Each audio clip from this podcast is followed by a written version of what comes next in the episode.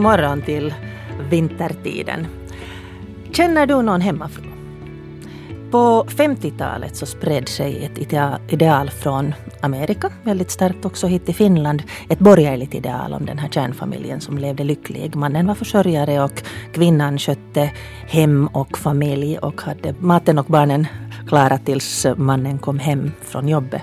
Det här idealet var ju borgerligt, men också här i Finland så slog det igenom och spred sig också till arbetarklassen, fast verkligheten kanske nu inte riktigt alltid såg ut som idealen.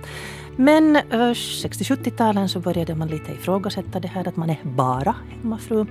Och idag så uh, kanske man kan nosa sig till på diverse hemmafrubloggar att det finns mycket i tankarna om slow life och sylta, safta, baka, kunna vara med sina barn som känns igen rätt. Hur är det det här med att vara hemma och fru? Det ska vi prata om idag. Du lyssnar alltså på Pia med flera. Jag heter Pia Abrahamsson. Du når mig på pia punkt abrahamsson punkt yle punkt fi och du kan också inboxa mig på Facebook. Och mina gäster här idag är forskaren Lena Marander-Eklund från Åbo Akademi. Tack. Som har skrivit om att vara hemma och fru. Och Sissel Stenbäck som har varit hemma och fru av omständigheters tvång, om man kan säga så, men skapat ett meningsfullt liv ja. där. Och så här inom parentes så kan vi ju konstatera att då barnen var små så var jag också hemma. Mm. Och det ångrar jag inte. Men Lena Marander, um, då vi pratade inför det här programmet så sa du att på din karta så finns inte här med att vara hemmafru. Du är åttiotalist och, och har tänkt att när man får barn så slutar livet. Men det där, varför började du forska om hemmafruskap? No, det började egentligen med ett intresse för femtiotalet. För att det är på liksom, närhistoria blev lite kanske som det fanns väldigt mycket om krig och sånt, men som femtiotalet och det där det finns kanske vissa idealbilder av, av femtiotalet, det är som Elvis och rock'n'roll, men som den här vardagslivet, hur så vardagslivet ut. Så jag började då läsa om femtiotalet och eh, nästan i varenda bok, artikel jag kom åt så, så stod det så här att ja, att hem, man pratar ofta om hem, femtiotalet som hemmafruarnas era, men i Finland fanns det ju inga hemmafruar, utan det fanns annanstans. Och så började jag fundera, men visst fanns det hemmafruar i, i Finland, det visste jag ju av egen erfarenhet, att liksom min mammas generations kvinnor, inte alla förstås, men, men många var hemma. Så det där, jag började då så att säga gräva i det här och jag menar, ju mer jag läste om det här med att i Finland, att det här gäller i Finland, så jag som, blev liksom både som irriterad och nyfiken, och det är ju en ganska bra start för att få igång liksom en, en, en forskning om det. Så det där, jag började då så att säga söka i, i arkiv, vad finns det, jag menar, eftersom jag är kulturvetare, ett folklorist, så började jag söka i arkiv, vad finns det skrivet, och där som ekade jag tystnad, som det fanns in, ingenting, att det har som på något varit ointressant tydligen, eller på något vis för vanligt. Man har liksom inte riktigt sett det för att det har varit ett så vanligt fenomen. Uh, så att det där, jag började då söka, jag måste gå sådana kringelikrokar för att på något vis hitta det här materialet, och sen visade det sig, visst finns det, visst fanns det så att säga beskrivningar av det här vardagslivet, men man måste faktiskt gå omvägar. Sen har jag också intervjuat kvinnor som då var unga på, på femtiotalet, och som berättar om sina erfarenheter och sitt, sitt vardagsliv. Och sen har jag också eh, läst sådana långa ingående levnadsberättelser som Institutet för kvinnoforskning vid Åbo Akademi samlade in på nittiotalet. Eh, och sen har jag också tittat i veckotidningar för att se hur det här som idealet som veckotidningar bygger upp, hur det sen då speglas i det här, i det här materialet, det övriga materialet. Och det intressanta är ju att, att till exempel de här intervjuerna som jag har gjort med de här kvinnorna, de pratar väldigt mycket om att att det var en så fin tid och, och det här var mitt eget val. Och, samtidigt som att det fanns ju inga dagis, man måste ju vara hemma.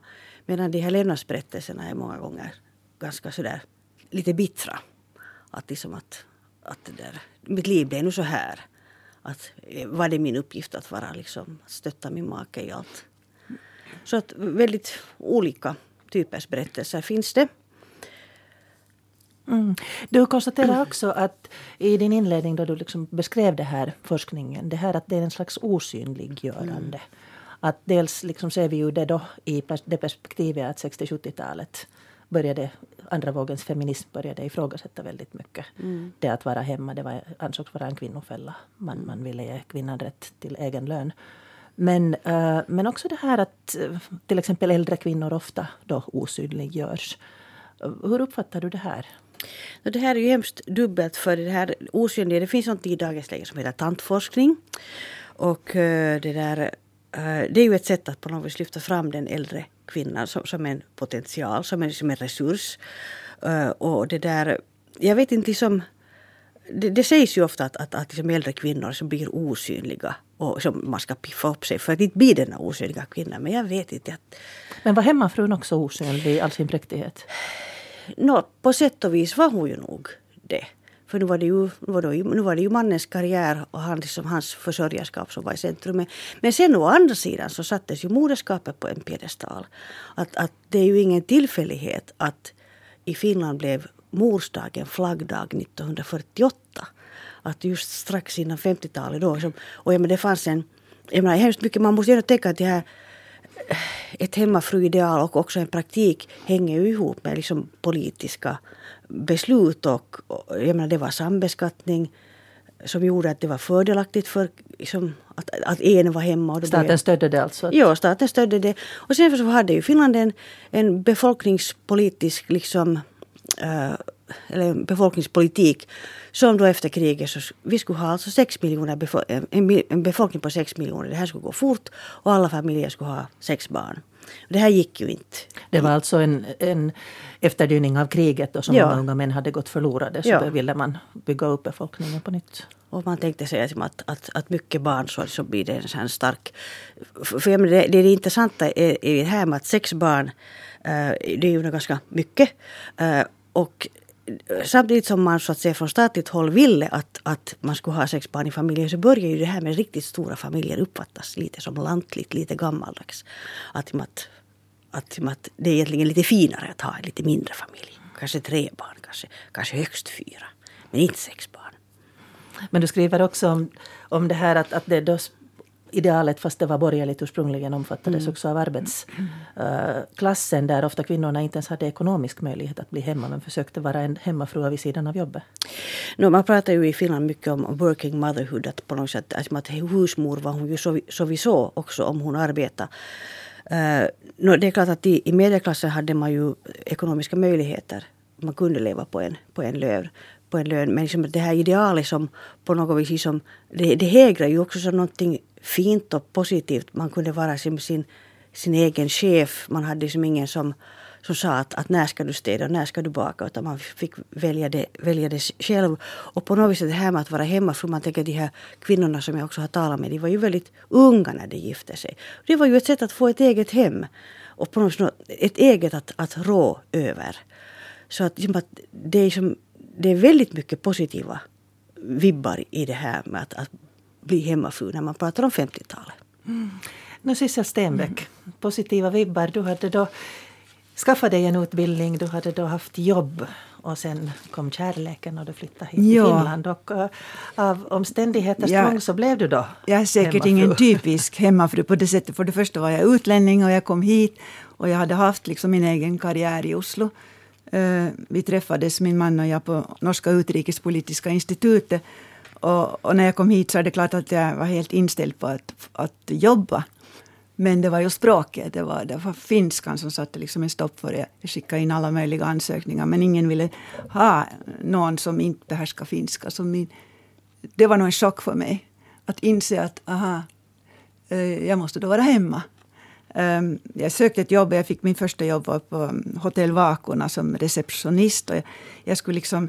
Jag, jag kallades för Apulainen. Jag skulle liksom springa fram när det kom utländska gäster. Men om det var finska gäster så skulle jag hållas liksom i det bakrummet. Men om det var någon som talade tyska, franska eller engelska så liksom puffades jag fram för att prata. Och jag fick åttahundra äh, finska mark i månaden, kommer jag ihåg. Hur kändes äh, det för dig att, att jag åttahundra? Nej, det, det var svårt. Jag insåg att jag är liksom fast nu i en fälla. Men, men att... Äh, Och du var inte en sån här matlagningspysselsyssla? Nej, inte var jag någon god husmor. Alltså jag tyckte inte riktigt om att laga mat. Men, men, men alltså, när barnen kom så, så tyckte jag att det är ju jätteintressant att vara med barn. Så att um, jag ångrar ju inte idag. Men det som jag liksom saknade var ju liksom kollegor. en arbetsgemenskap. Så jag kompenserade det här genom att bli en sån jätteaktiv mamma. Att jag var liksom med i hem och skola. Jag var med i församlingen, jag var med i folkhälsan, Röda Korset. Och kompenserade genom att vara liksom en sån här supermamma.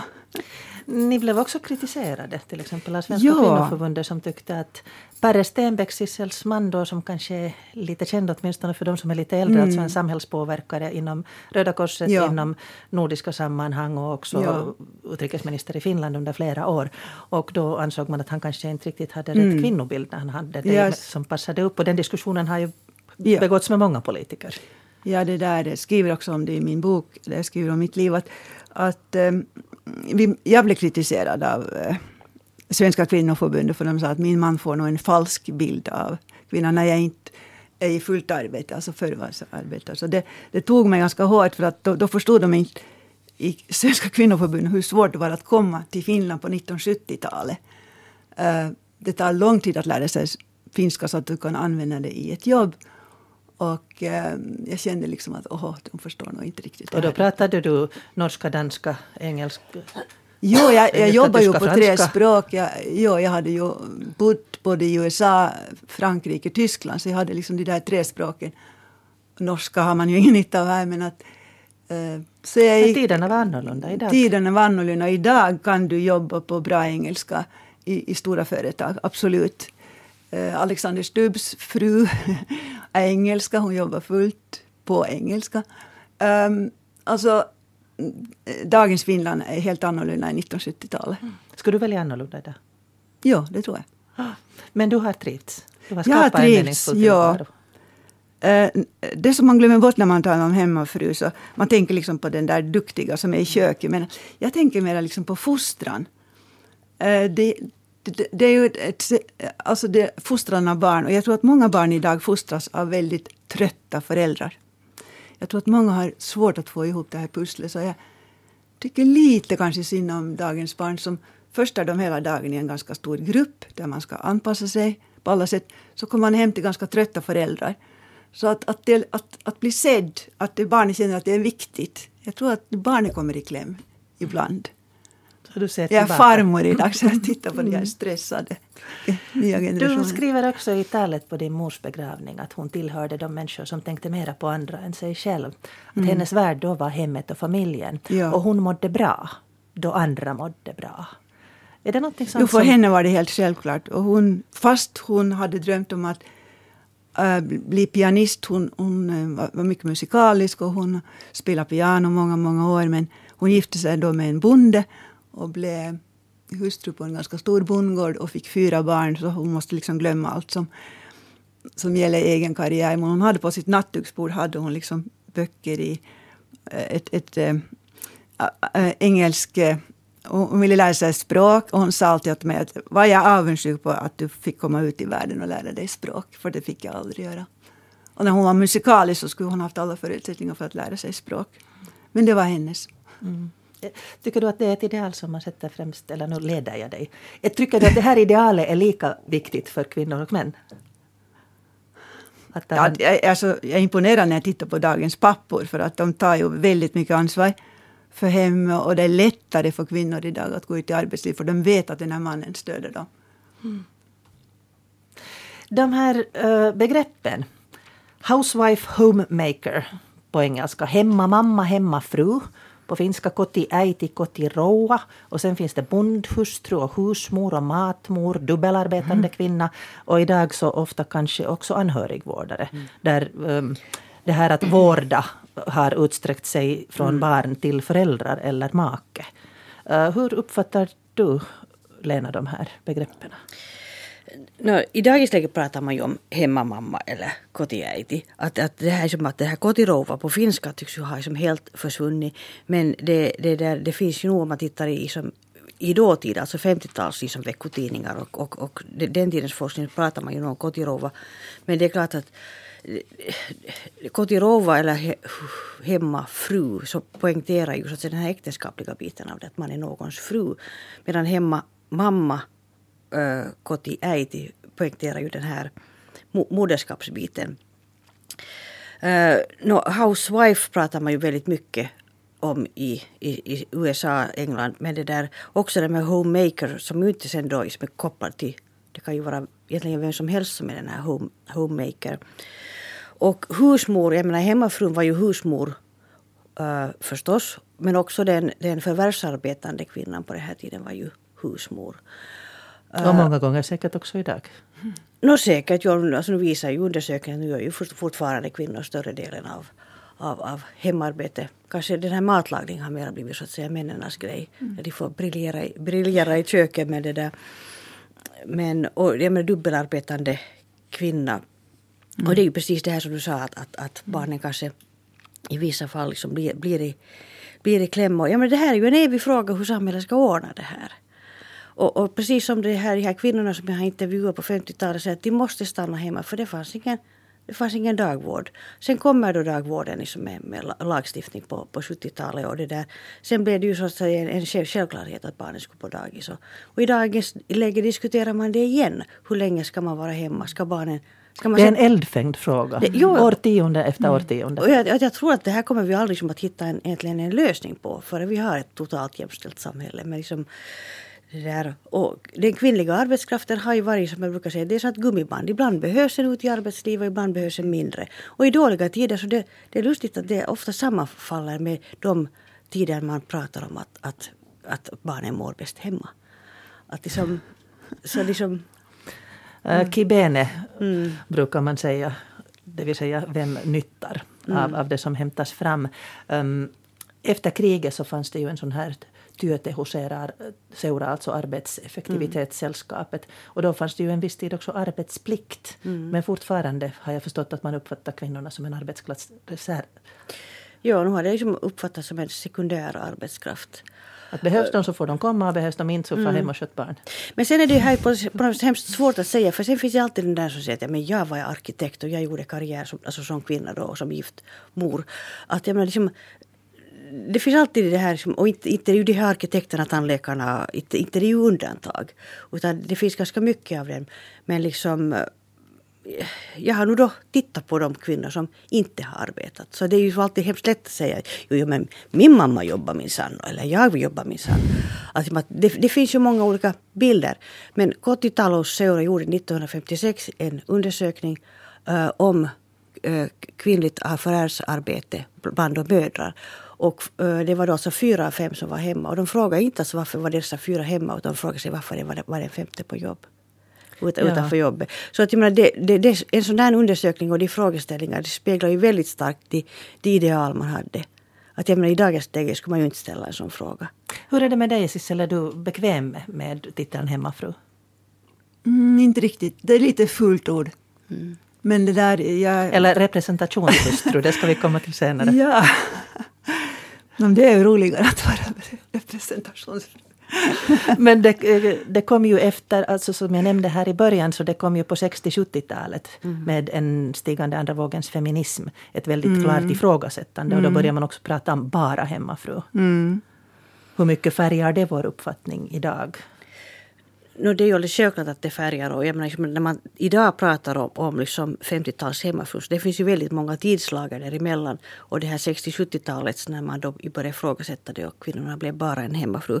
Så det är ju, liksom, det, det finns ju så många tidslagar i, i det här överhuvudtaget. Men jag tänkte bara liksom, när du sa att du inte är riktigt bekväm med, med hemmafrutiteln. Mm. För att det är ju antagligen det att, att det på något vis ändå sen kopplas till en föreställning om sysslolöshet. Mm. Det vill säga att man liksom läser romaner och äter mm. praliner och, mm. och liksom konsumerar. Det är den här mm. blondi. Ja, i morgonrock ända tills fem minuter före mannen kommer ja. Hem då man hastigt biffar upp sig och bjuder på en cocktail. Ja, men samtidigt så är den här verkligheten som, som det där, åtminstone på femtiotalet, för sjuttiotalet var ju samhället ganska annorlunda, men att, att hur tungt det här arbetet var. Jag menar, mm. varje, varje dag skulle tygblöjorna kokas. Och som de berättar liksom sådär med, att man nästan ser hur som svetten lackar från deras panna när de pratar om den här kastrullen som stod ständigt. Och vi talade om femtiotalet. Du talar inte om sjuttiotalet. Nej, nu pratar jag om femtiotalet. Ja, ja. Att för jag menar, jag menar det här, det här, ja, du hade bara kylskåp och tvättmaskinen. nej, nej, nej, men där är det, där är det en stor skillnad. Att, okay. att man hade den där kastrullen mm. på vedspisen. Och sen, kom, sen kommer småningom då, som pulsat och tvättmaskinen. Och ja. Allt det här som ska ja, det, som det, det, hjälpa det, ja. Och effektivisera ja. Kvinnans arbete hemma. Men man är också rädd för att tala om det där goda, att, att du säger att, att då kan man läsa romaner. Att, alltså det är, man är ju privilegierad när man har tid. Alltså det att kunna läsa till exempel och skriva så som jag gjorde. Jag var ju som sagt inte så väldigt god husmor. Men den, lilla, den, eller den lediga tid jag hade, jag kunde ju faktiskt läsa. Mm. Jag kunde gå på kurser och jag kunde, man kan ju göra en massa saker mm. när man är hemma.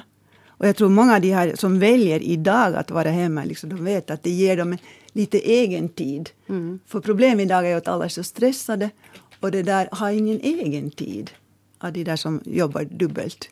Och, och, det är ju en tidsbristen som liksom är svår, att man inte liksom hinner ta hand om sig själv. Mm. Men det är ju också så, så om, du, om du andra vågens feminister som mm. ville ha kvinnor ut i arbetslivet så, så säger ju tredje vågens feminister mm. att, att det är det individuella valet som, och då, då, mm. kan man välja att, kan man välja, ja. att, att, att, att liksom. Mm. Och det blir på något sätt som legalt att mm. välja. Ja. Att, att du får göra vad du vill. Men det är en ekonomisk fråga. Alltså många, många måste jobba för man har inte råd med mm. annat. Liksom man ska betala sitt hus och sin bil. Och det är ju en ekonomisk fråga. Att ha två Vi ska inkomster. höra en, en mm. av dagens hemmafruar. Sanne Holmén, hon har skött om hem och familj i tio år nu. Och uh, hennes barn är nu... delvis i skolan och, och delvis inte. Att Lukas är fyra och Leo har börjat ettan och Felicia har börjat fyran. Och hon, hon har då valt att vara hemmafru. Och uh, Annika Lövgren från Familjeliv, hon besökte henne för mm. två år sedan och då lät det så här.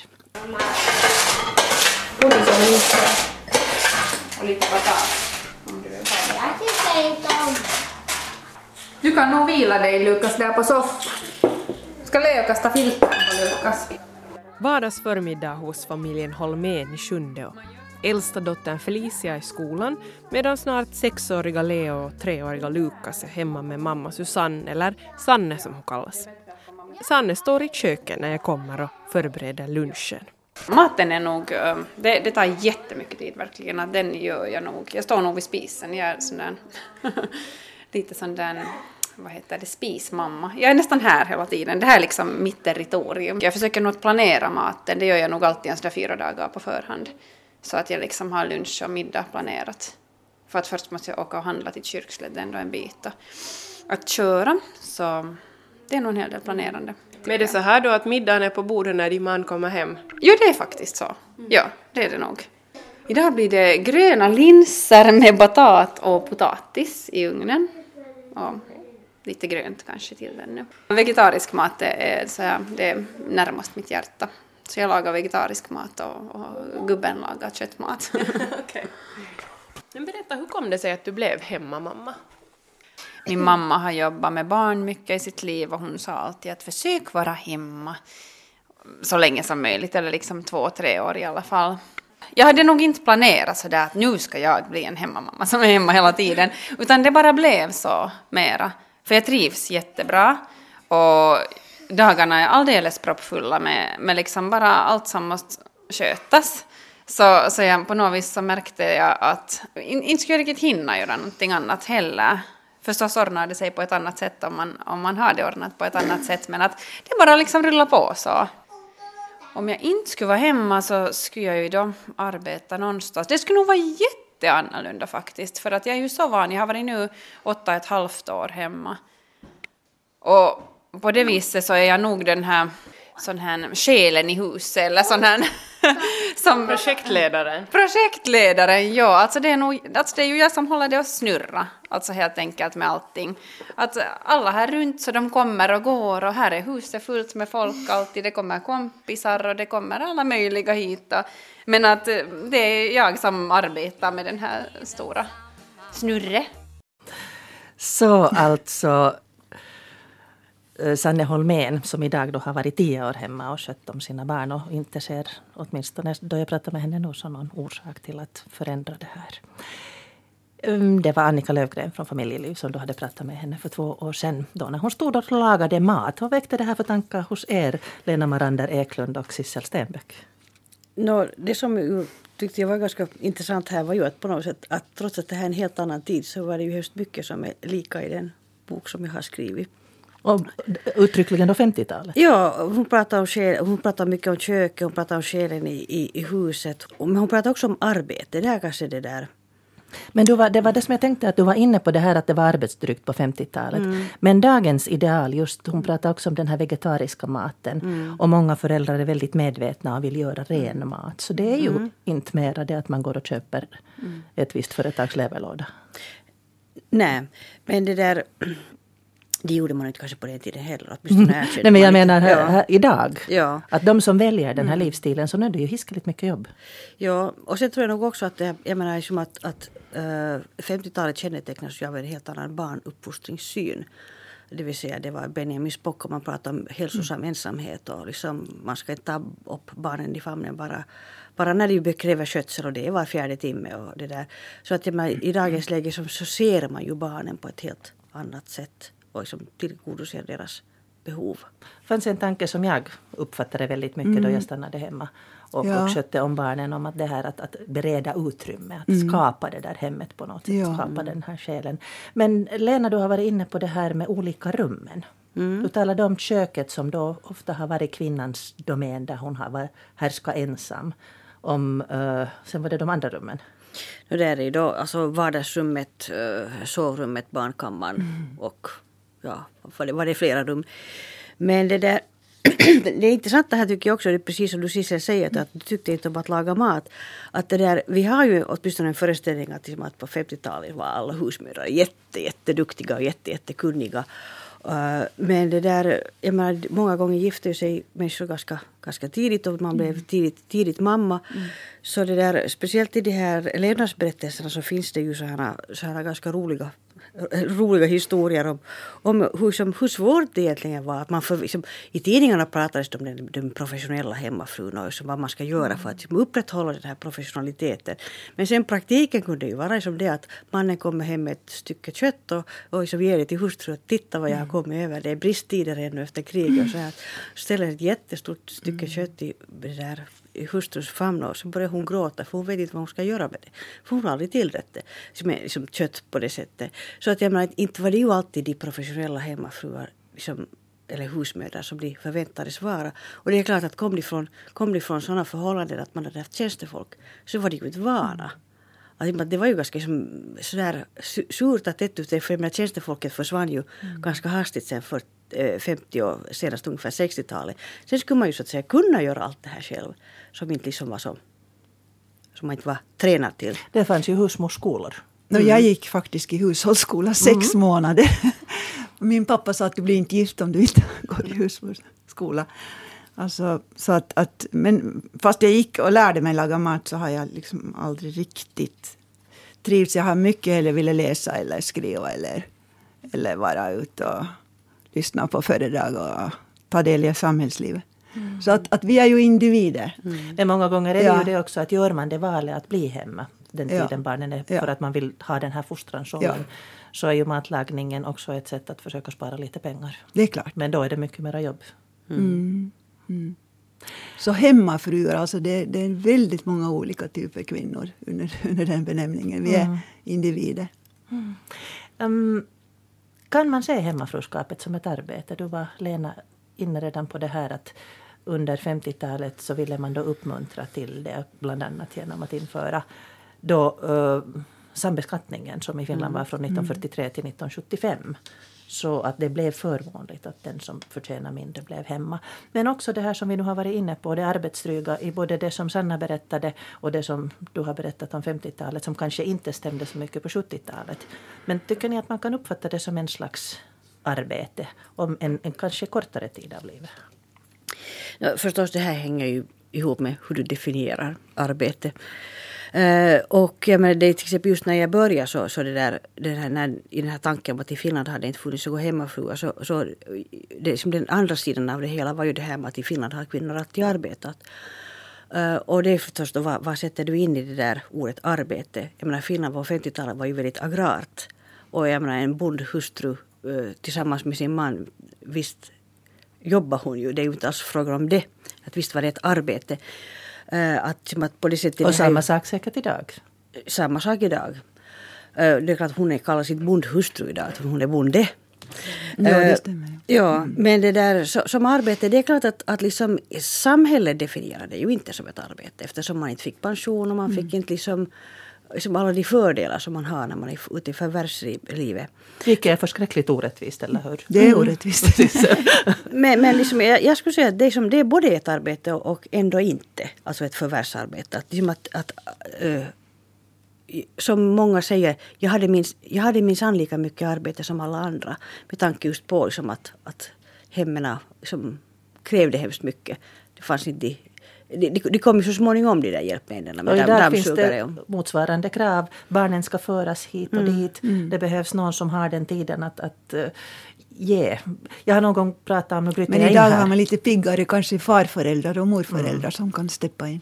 Men det finns ju mycket samhälleligt arbete ja. mm. som utförs. Vi kommer in på frivilligt arbete just. Men jag har mm. ibland använt att istället för ordet arbetslös så kunde man använda ordet lönlös.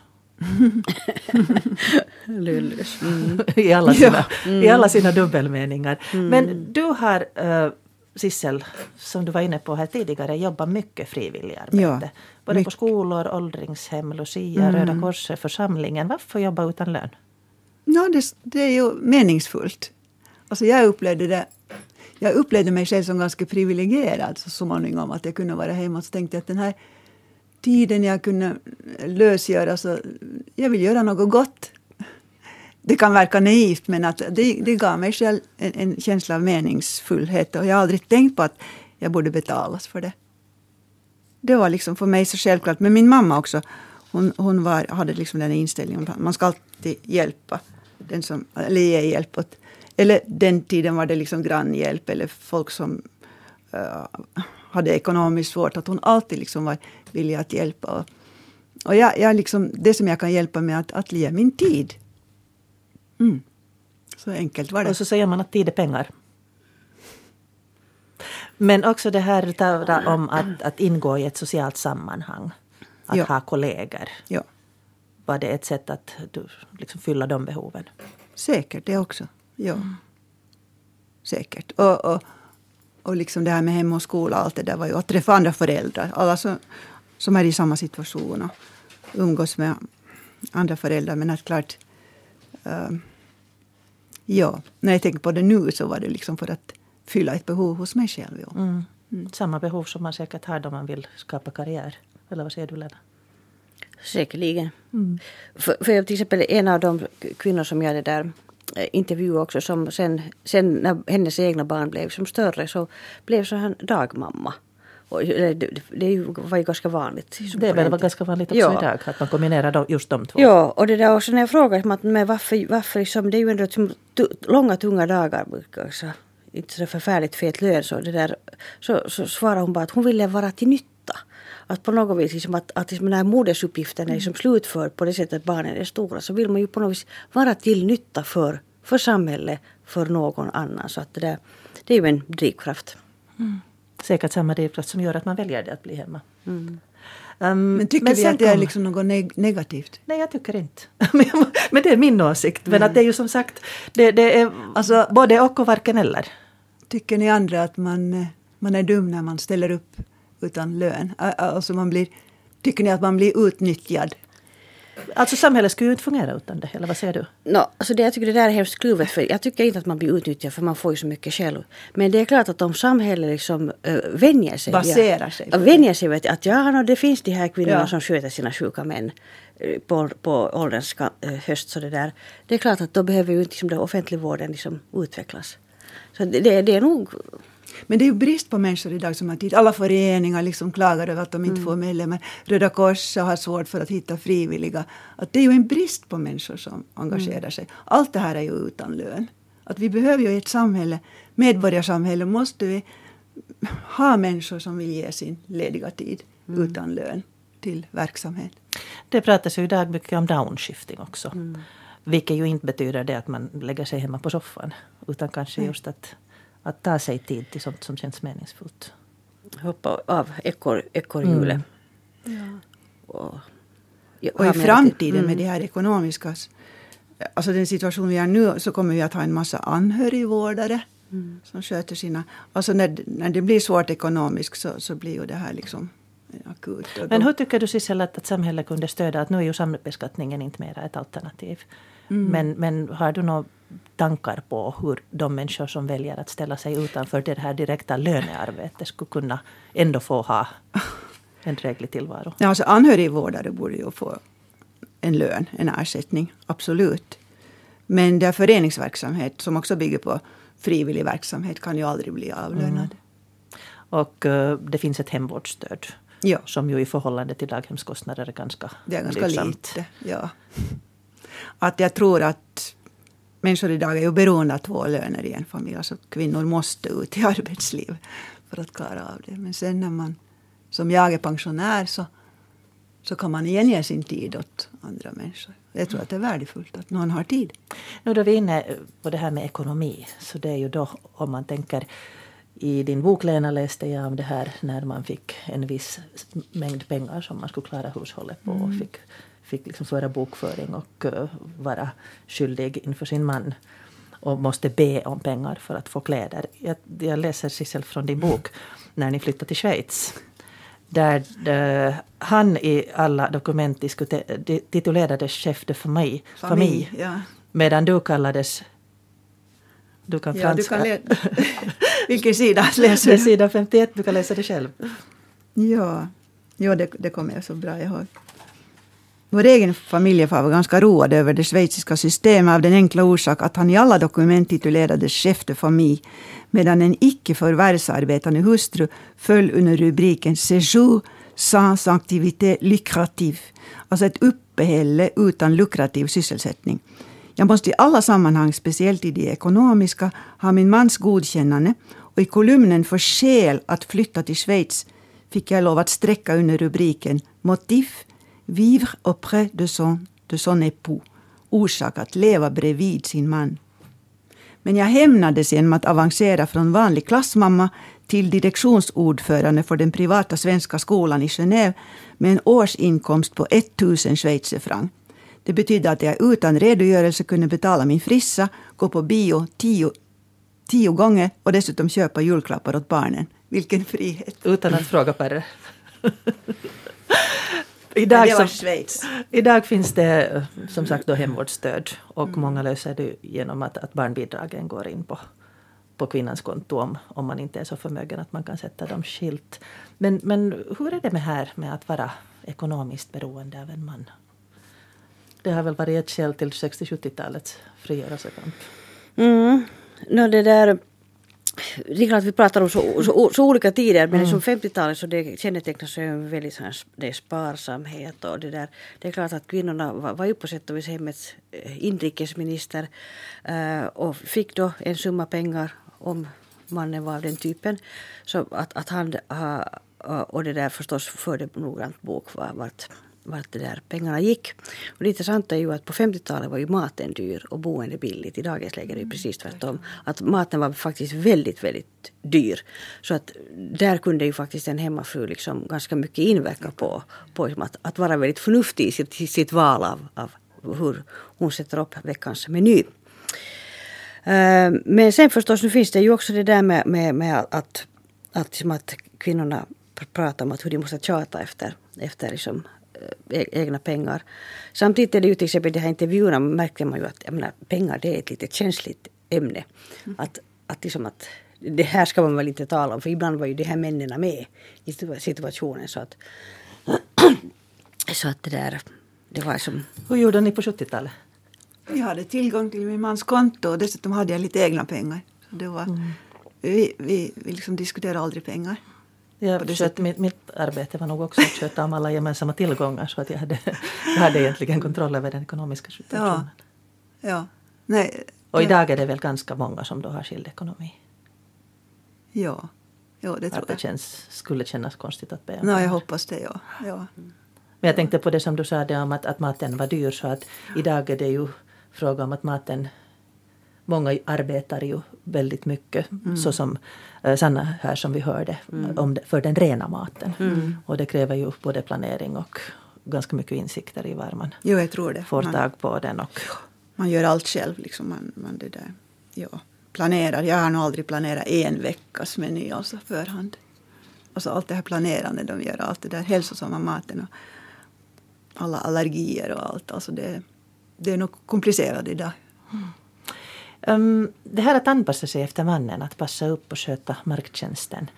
Um, du, Sissel, fick flytta med din mans jobb. Vi har flyttat ganska mycket, ja. Hur kändes det? Både runt i Finland och utomlands. Ja, det var roligt. Var det ett gemensamt beslut alltid, eller... eller? No, det var ju han som fick jobb i olika länder. Att, att det är klart vi diskuterade, nu skulle jag kunna säga nej, tror jag. Men att eh, det var nog ett äventyr. Alltså nu, det är klart det var jobbigt säkert att plocka ihop hemma, flytta och vara helt okänd i ett nytt land. Men, men när jag tittar på det så det var, det var nog, det var bra för familjen. Vi, vi, vi lärde oss att hålla ihop. Uh, ba, vi vi liksom var ganska koncentrerade på barnens skolgång och, och båda föräldrarna också. Och dessutom så reste min man mycket och det var bra för mig för att jag fick liksom lite mer tid för mig själv när han var så mycket på resa. Det är ju också lättare för hela familjen att flytta så att säga. Nu tar vi inte upp barnens situation, det är ett mm. annat program.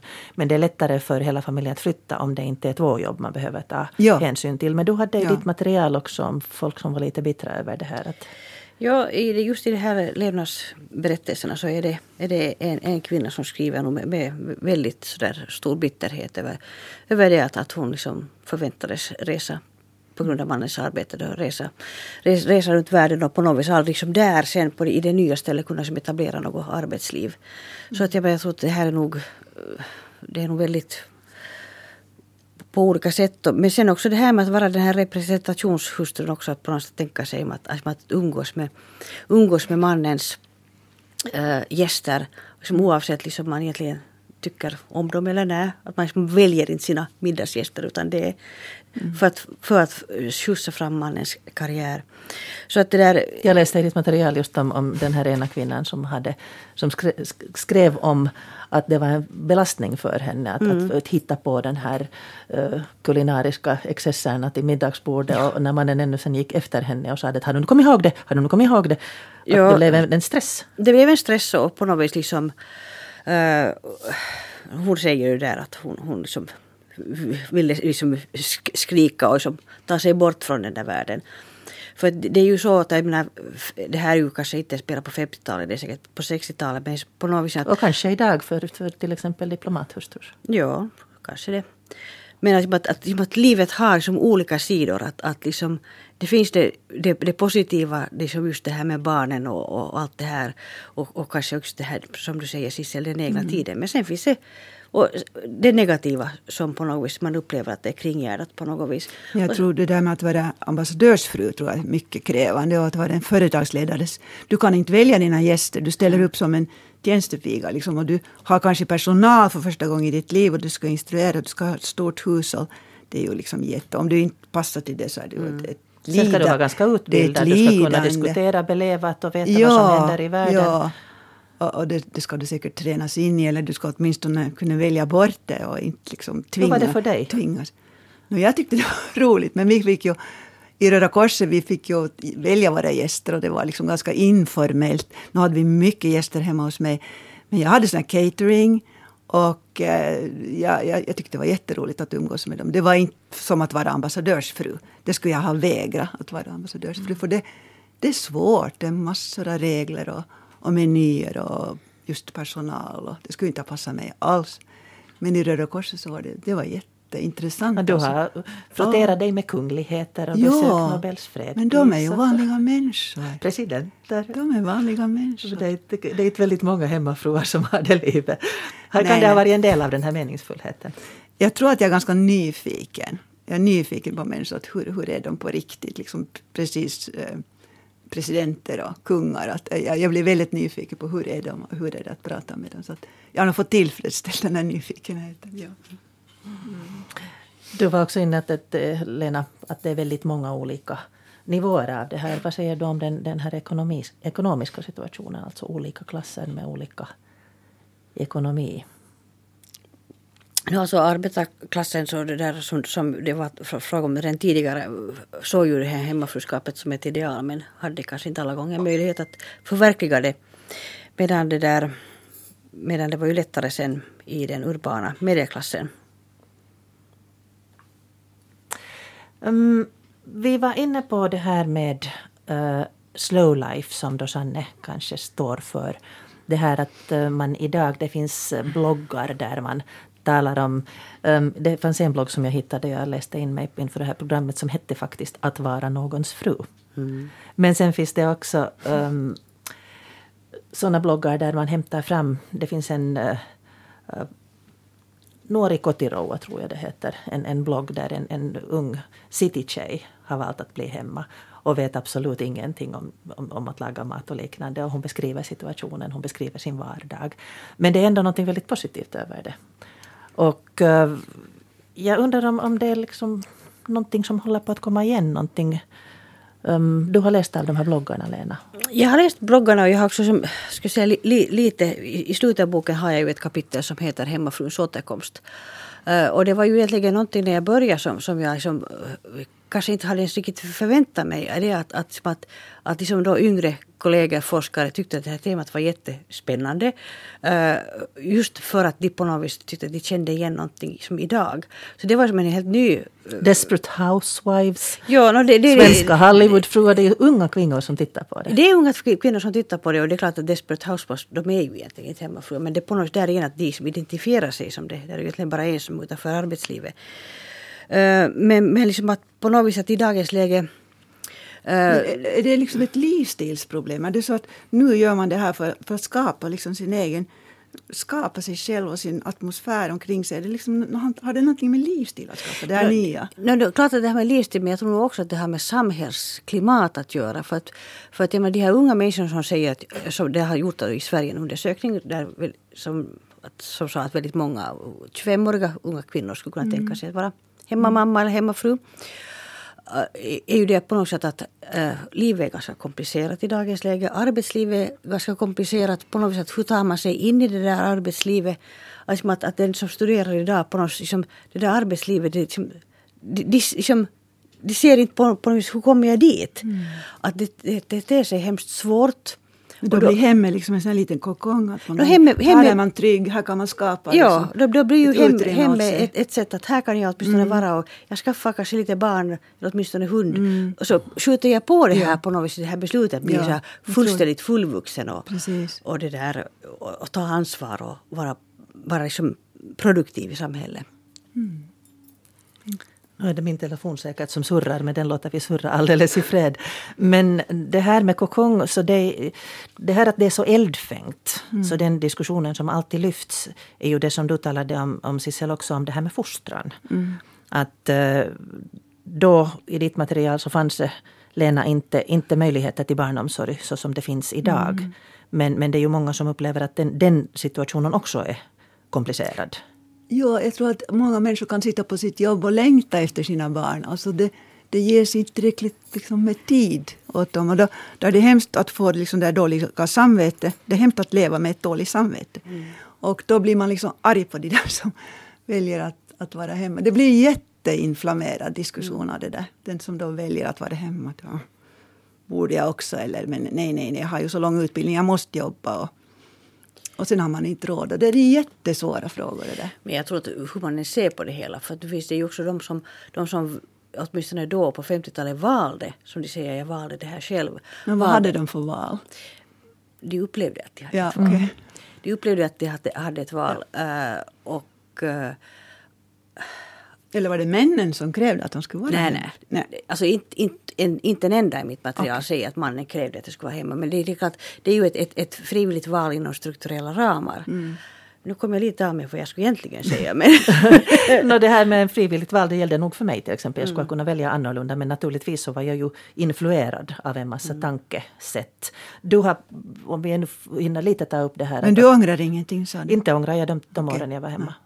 Det hade sina konsekvenser, men, mm, men ja. um, och jag tror, jag har inte hört någon säga det. det att Nej, inte ångra heller. Men att där finns ju den här kvinnofällan. Vi har mm. varit inne på uteblivna pensioner, på, mm. på uteblivna uh, löner, på, mm. på kanske inte den respekt som man skulle ha vilja ha. Mm. Men, men du har också hämtat fram, Lena, en väldigt viktig synpunkt, det här med kvinnofälla, att om samhället börjar bygga på att det ska finnas en... en, en mm. frivilliga insatser så, så blir det rätt en, en, en kvinnofälla. Ja.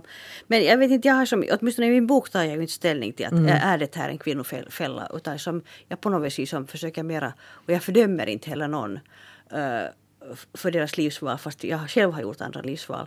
Så att det där, jag vill nog se det mer som en möjlighet, och sen får man som göra vad man vill av den här möjligheten. Men på något vis också, det finns det ju den, den generationen som, som tyckte att, att varför, var, varför ska jag till ut i arbete? Vad, vad blir bättre av det? Mm. Så att också, både då och nu finns mm. det olika. Och det tycker jag är kanske viktigt, just att få bort den här polariseringen. Mm. Och det som du sa så underbart, Lena, det är mm. uh, om att idag talar man om att det är det individuella valet, möjligheten att välja, som är viktig också för kvinnor och också för män. Mm. Forskaren Lena Marander-Eklund, Sissel Stenbäck, uh, som då har... som har varit Per Stenbäcks fru, men som också det behövde har, du inte säga. Jag ville hämta fram det där att vara någons fru, men, det där, men du har ju varit väldigt stark i, i ditt engagemang för samhället på många nivåer. Mm. Har varit gäster här idag. Jag heter Pia Abrahamsson. Ni når mig på pia punkt abrahamsson snabel-a yle punkt fi eller på Facebook, där kan ni inboxa mig. Jag svarar gärna om ni har kommentarer. Och nästa gång så ska vi hoppa till ett helt annat ämne. Vi ska nämligen tala om att brygga mjöd och öl. Varför har småbryggerier blivit så väldigt populära nu för tiden? Inte bara i Finland, speciellt i Sverige, men det är på kommande hit också. Byölet. Vi hörs. Ha det så bra.